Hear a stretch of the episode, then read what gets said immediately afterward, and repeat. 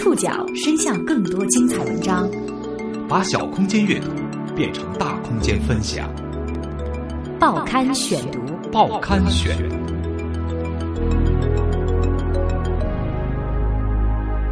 把小空间阅读变成大空间分享，欢迎各位收听今天的报刊选读，我是宋宇。今天为大家选读的文章摘自《南方人物周刊》。六千是月薪是吧？嗯，对，月薪。您还觉得菲佣仅仅是电视剧里的一个角色吗？在当下中国，因为本土保姆的整体水准难以满足需求，菲佣越来越多的走入高收入家庭。刚开始我们主要的客户的话，都是些海归，或者就是一些商界精英。嗯，现在的话，越来越多的老百姓也在加入雇佣这个行业。无论是服务技能还是服务态度，他们都近乎无可挑剔。菲佣。确实是我们试点公认的私密家政品牌，但是因为菲佣的劳务资格不被政府认可，菲佣市场始终是一个混乱的黑市，管理者与黑中介谋取暴利，而菲佣雇主则成为乱象下的受害者。报刊选读今天为您讲述菲佣在中国的隐秘人生。在中国大陆，菲佣像隐形人一样生活着。事实上，围绕他们已经形成可观的供求市场。菲佣中介大多打着家政公司的幌子，因为菲佣中介人士估算，在北京打工的菲佣应该超过了十万人。刚开始我们主要的客户的话，都是由一些那个已经对菲佣有过一定认知的香港人啊，或者台湾人，还有一些海归，或者就是一些商界精英、社会名流，还有就是一些演艺圈的文艺界的一些明星组成的。然后，嗯，现在的话，呃，很多越来越多的老百姓也在加入雇佣这个行业。大约是在两千零五年前后，一些高收入的外籍人士来华工作的时候，习惯性的把自己的菲佣也带了进来。渐渐的，大陆的富裕阶层也对菲佣的高标准服务有所耳闻，一个地下市场开始发育，并且始终与官方的监管进行着猫鼠游戏，甚至存在着某种默契。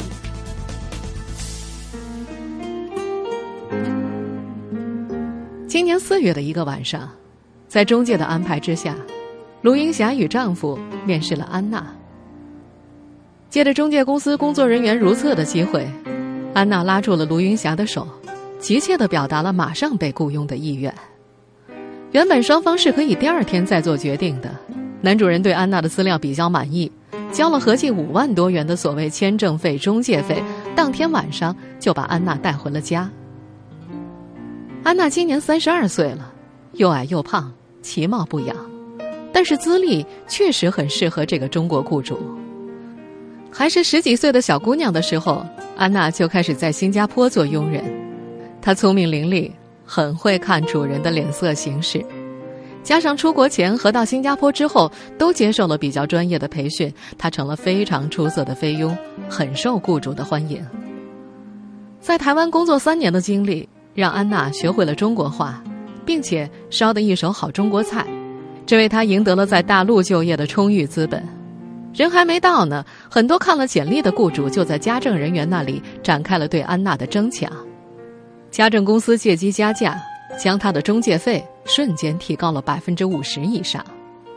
安娜听说中国大陆的工资比新加坡、香港和台湾都要高，为了赚更多的钱，明知道不合法。她还是毅然和小姨等人一起来到了中国。那是一个漆黑的晚上，蛇头和中介公司的人为了省钱，让他们坐上了陈旧狭小的一班夜航飞机。身无分文的他们一路忍饥挨饿到了澳门，随后转到深圳，坐了几十个小时的火车抵达北京。一路上，安娜就喝了一瓶水，吃了两个包子。不过，他心中也充满了对未来的希望。根据安娜的回忆，见到卢云霞一家之后，她立即动了心，觉得这对年轻夫妇举止文雅、有教养，而且家庭状况很简单，只有一个三岁的小女孩，这让安娜很是动心。在北京的生活开始了，男女主人对佣人彬彬有礼，家里的食物和用具全权由安娜负责。她工作的特别开心，主仆之间一切似乎都那么融洽。报刊选读继续播出菲佣在中国的隐秘人生。按照多年的工作习惯，安娜每天五点半就起了床，将一楼、二楼的房间和庭院全部打扫干净，在八点之前做好早餐摆在餐桌上，然后去照料三岁的小主人穿衣服、洗漱、吃饭。可爱的小主人无形当中缓解了安娜对孩子的思念，因此她照顾得格外细心，孩子也特别喜欢她。八点半，小主人准备去幼儿园，安娜为他穿上衣服和鞋子。书包里早已放好装满温水的水壶，干纸巾和湿纸巾也各放了一包。在男女主人出门前，鞋子早已经擦亮放在了门口。他还能根据女主人当天要穿的衣服，将相应的鞋子和丝巾也搭配好。女主人总会在这个时候给他一个拥抱。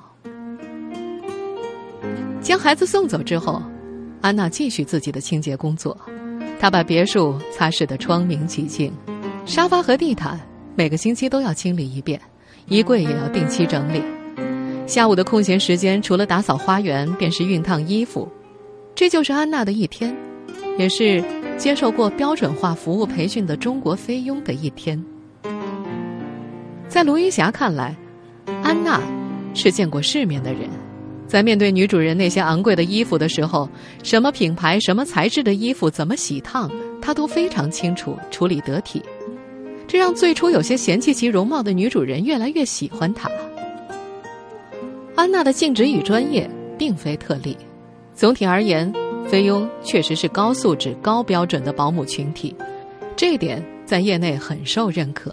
菲佣确实是我们世界公认的知名家政品牌，少量的引导性的那些菲佣进入我们中国的家政服务市场，它会提升我们中国。整个家庭服务业这个服务质量水平。深圳一家菲佣中介的王先生就说：“主人交代过的事情，菲佣绝对不会忘记；规定的工作范畴，他们也会严格遵守，绝对不会像有些中国阿姨一样，规定干的活，今天高兴就干，明天不高兴了就不干。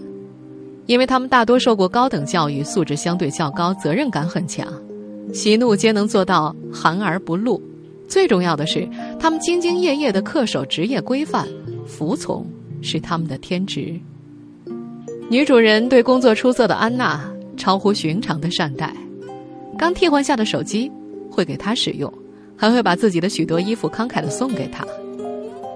安娜又矮又胖，很多衣服都穿不了，卢云霞便给她买新装，从头到脚。每次出差回来，更不忘给她买个礼物。不过安娜却说：“中国的雇主很多时候喜欢把保姆当成自己的家人，但是我们很清楚，我们和他们只是工作关系。我其实不过是在工作而已，在哪里都是这样工作的。”正是因为这种文化差异，从未对主人一家投入任何感情的安娜，在北京天气突然变冷的日子里，开始变得焦躁。在热带国家长大的她。对北京未知的冬天充满了恐惧。九月初，一个微雨的早晨，对中国北方人来讲是很舒适的天气。安娜已经开始浑身发抖了。几天之后，她的手上因为干裂出现了第一道血口子。她烦躁不安地给她在深圳的朋友打了电话。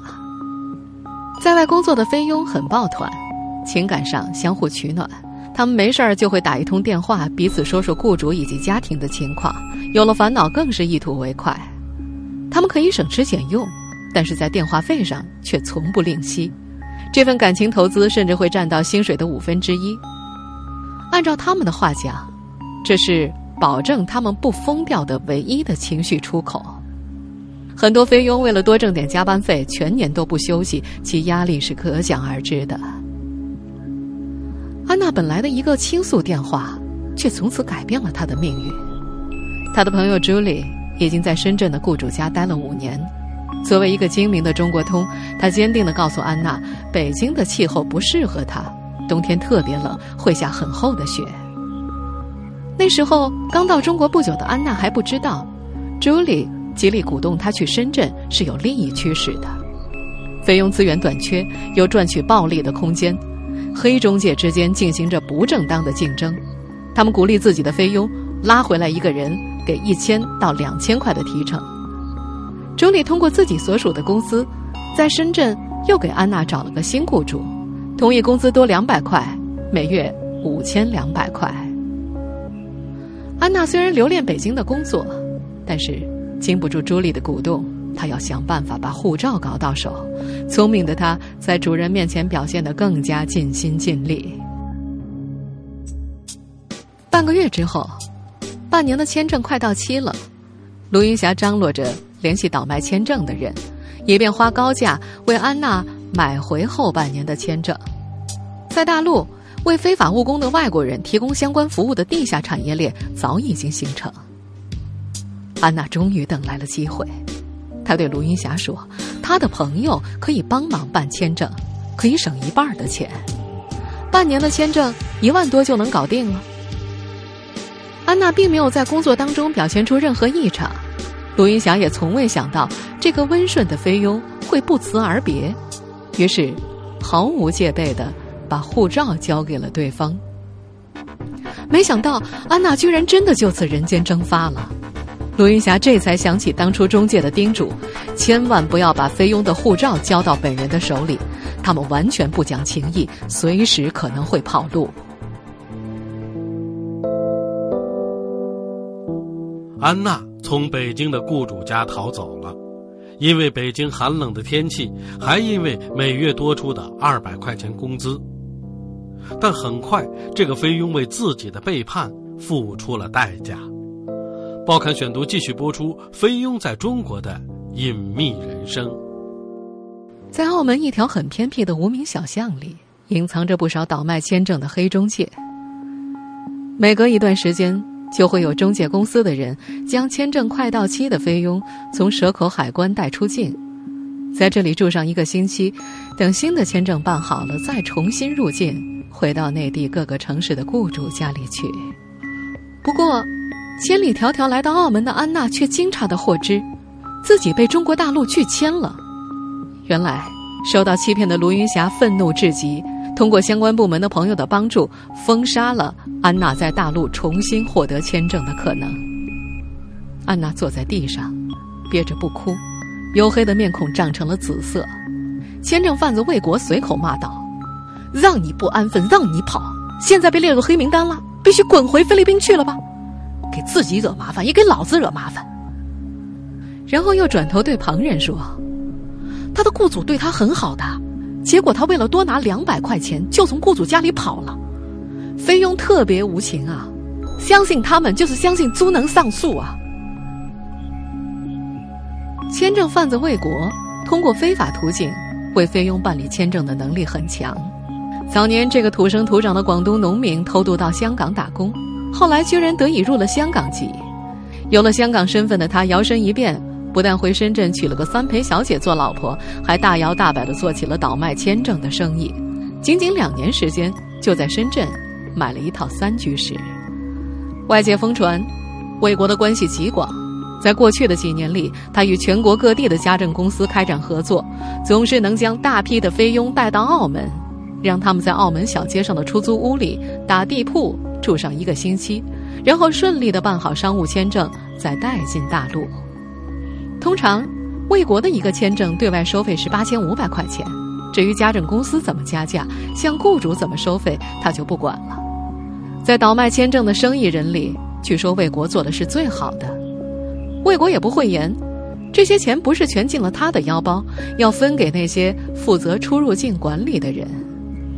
不过，在各位听到这个故事的时候，魏国已经失去了联系。知情人说，他被举报，跑回了香港。尽管离安娜逃走已经两个多月了，但卢云霞提起此事仍伤心不已。对于这个高薪家庭而言，经济损失倒不难承受，而最大的困境在于接下来作何选择？还敢到黑市雇佣菲佣吗？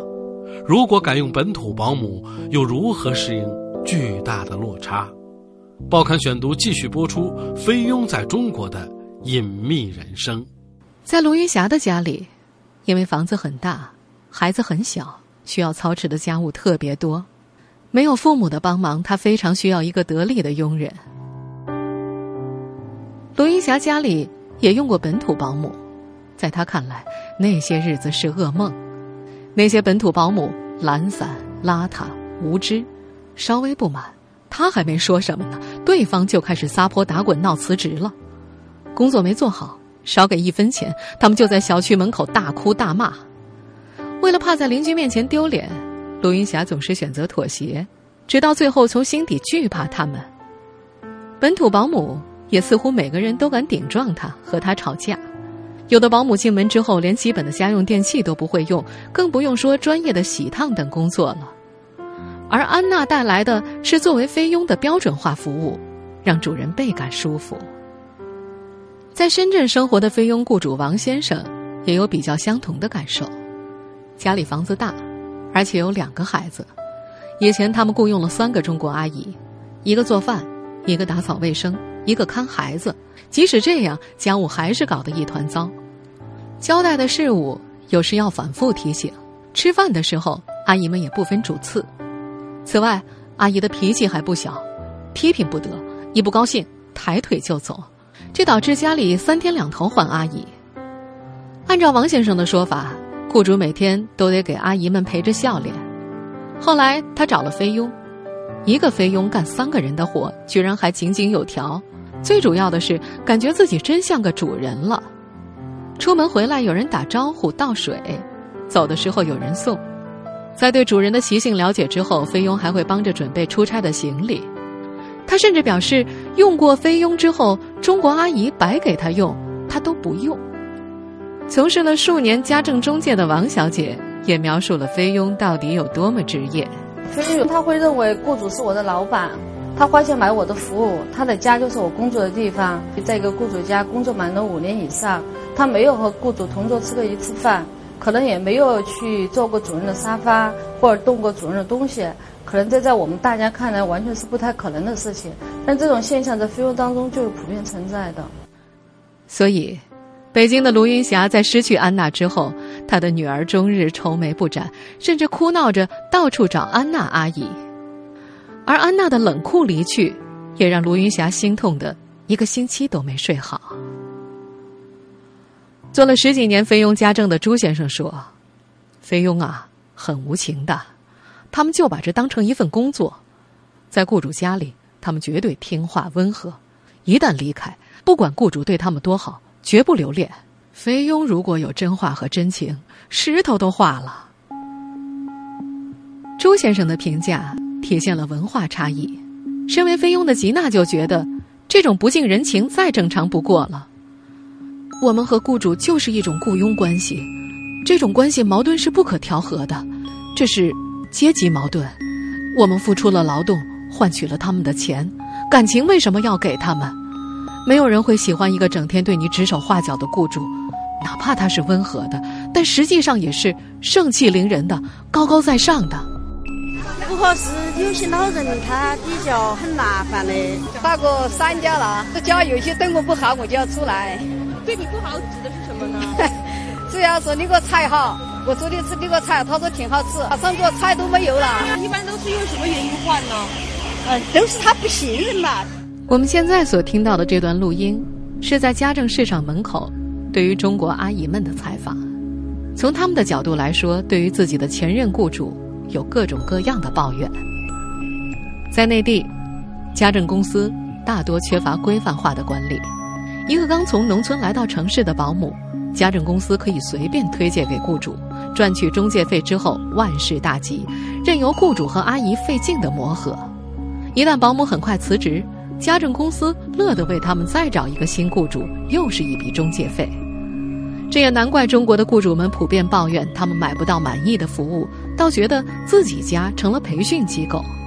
而且在快速发展的中国城市，保姆市场严重的供不应求，也使得保姆们如同不愁嫁的皇帝女儿，自然不思进取。而菲佣们确实体现着训练有素的价值。对于那些像卢云霞一样见识过菲佣高素质服务的人们而言，被迫重新适应本土保姆，注定是痛苦的。不过，随着时间的推移，菲佣的地下交易市场变得越来越扭曲，越来越无序。假如继续选择菲佣，雇主们要承担的风险、要付出的代价也越来越大。报刊选读继续播出：菲佣在中国的隐秘人生。按照目前的市场行情，一个菲佣的中介费在人民币一万八千元到两万元之间。雇主通过家政公司提供的资料觉得满意了，立即付给家政公司一万元左右的定金。等到菲佣到岗，雇主不仅需要把全部的中介费付清，还需要支付商务或者旅游签证的签证费，其中半年期的费用是人民币一万八千元到两万四千元，一年期的签证费需要两万八千元。同时，雇主要一次性付清菲佣六到八个月的工资，一般他们的月工资在五千到六千元之间。六千是月薪是吧？嗯，对，月薪按住家，也有就是不住家的。我这边的话，基本上每天三到四个人。在不透明的市场里，黑中介搞出许多霸王规则，比如菲佣在国内的转运、交通、食宿成本，他们一方面要求雇主承担，一方面又蒙骗菲佣，在他们的工资当中扣除远远超过实际成本的款项。因为都是有求于黑中介，无论雇主还是菲佣，即使明明知道被盘剥和欺诈，一般也只好忍气吞声。把一个菲佣请回家，在一天都没工作的情况之下，雇主至少要一次性掏出六到十万元。有些家政公司胃口更大，实行了所谓的年薪制，也就是类似安娜那样成熟有经验的菲佣，要求雇主支付年薪三十万到六十万，他们可以从中收获更加丰厚的利益。前不久，深圳某家政公司就为菲佣标价六十万，如此昂贵的原因。是他曾经在台湾的知名主持人胡瓜家里工作两年，很快，深圳的一位富豪支付了这笔高额年薪，但事实上，菲佣只是从家政公司拿到每月最多六千元的工资，其余款项都被家政公司占有。那家家政公司的员工事后感叹：“中国大陆的土豪真是出手阔绰啊！”由于竞争日益激烈，又没有最起码的监管可言，黑中介。不择手段的去挖人抢人，类似安娜那样的跑路现象多了起来。为了避免菲佣跑路给自己带来麻烦，家政公司巴结他们还嫌来不及，管理条例于是形同虚设。摸清了中国家政公司和雇主的弱点，菲佣们也变得胆子越来越大。他们往往无视约束条款，一不高兴就离开雇主家。通过无孔不入的黑中介寻找新的雇主，而付出代价的雇主们要面对的是人财两空的境地。家政公司不会随便把揣进腰包的钱返还给客户，他们会百般推诿。这种纷争无法获得法律保护，谁都不敢搬到明面上，所以一番鸡飞狗跳之后，吃了哑巴亏的大多是雇主。至于雇主和家政公司，都对雇佣菲佣的性质心知肚明。他们也没有办法追究黑中介以及菲佣的法律责任。假如雇主或者家政公司亲自去抓逃跑的菲佣，菲佣们情急之下会集体跑到大使馆去告状，大使馆联系所在地的派出所，派出所就会根据规定处罚雇主和家政公司，所以没有谁愿意承担这样的后果。现在，国内很多大中城市。都有规模不等的菲佣市场，滋生了一个暴利产业。在政策与市场的扭曲状态之下，很多有关系的人和执法部门的人腰包迅速鼓了起来。一位在出入境管理局工作的人士透露，从去年开始，有关部门已经开始查处这些受贿人员。三月份，某出入境机构还被抓走了几个，受贿金额都在上千万。此外，近两年随着中菲之间偶有摩擦。菲律宾政府也明令禁止菲佣到中国来打工，到中国的菲佣越来越少。